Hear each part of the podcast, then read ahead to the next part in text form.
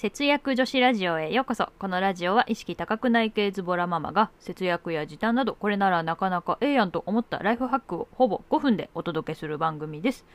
皆さんおはようございます。2021年4月6日です。今ですねセブンイレブンで PayPay ジャンボをやってまして昨日私3等が当たったんですが買ったものがちょうど菓子パン1個だったんでうん130円ぐらいの菓子パンだったんですけど1円分のポイントバッグにとどまりましてもっといいものを買っておけばよかったなと思ったせっちゃんでございます。なんか期待していない時ほどくじ引きって当たりますよね。まあそんなわけで今日も節約女子ラジオ始めていきます。このラジオは世帯人数や住所など自分と似た人と資質を比較できる隣の家計簿の提供でお送りします。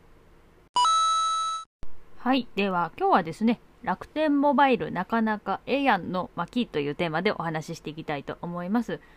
あのいろいろな人からおすすめされていた楽天モバイルなんですが、もうやろうやろうと前々から思っていましたが、いかんせん契約がめんどくさいなと思ってつい先延ばしになっておりました。が、そうこうしているうちに1年間月々の利用料金が無料になるキャンペーンが4月7日までに迫ってきましたのでととう重い腰を上げて契約しました。パチパチパチ、私頑張った。で、今回契約したのが eSIM というやつで、私の iPhone11 だったらスマホ1台で電話回線を2つ持てるわけなんですが、まあ開業もしたし仕事用の電話番号も欲しかったからちょうどいいかなと思い、えー、今回契約に至りました。で、まあ手順なんですが、ネット上でまずはいろいろなんか入力したりして、で、えー、そこですぐに使えるかと思っていましたが、なんかいろいろやっぱ手続きがあるみたいで、えー、その後ねや、えー、登録用の QR コードが郵送されてきます。で、えー、郵送されてきた説明書の流れで登録手続きをして、やっと、え電話回線が使えるようになります。で、え国内通話が無料っていうことだったんですが、なんか楽天モバイルの専用アプリからかけると無料になるみたいです。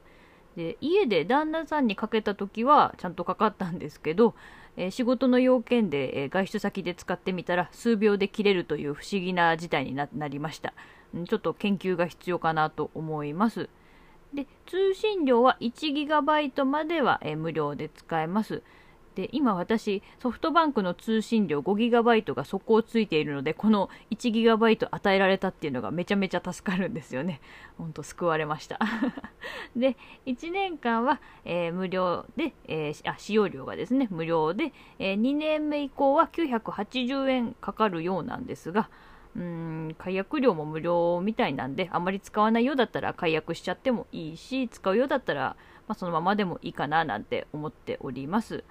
ね、うん、スマホ1つで回線が2つ持てるなんて便利な世の中になったなと思います。まあ、ちょっとでも参考になったら嬉しいです。はい。では今日はですね、楽天モバイルなかなかええやんというテーマでお話ししていきました。えー、私今月はソフトバンクの方の料金プランも LINE もに変更予定なので、スマホの料金プラン一斉見直し時期ですね。あのこういう情報をたくさん知れるようになったのも SNS とか音声配信で知り合った方のおかげなのでいろいろやってみてよかったなとしみじみ思います。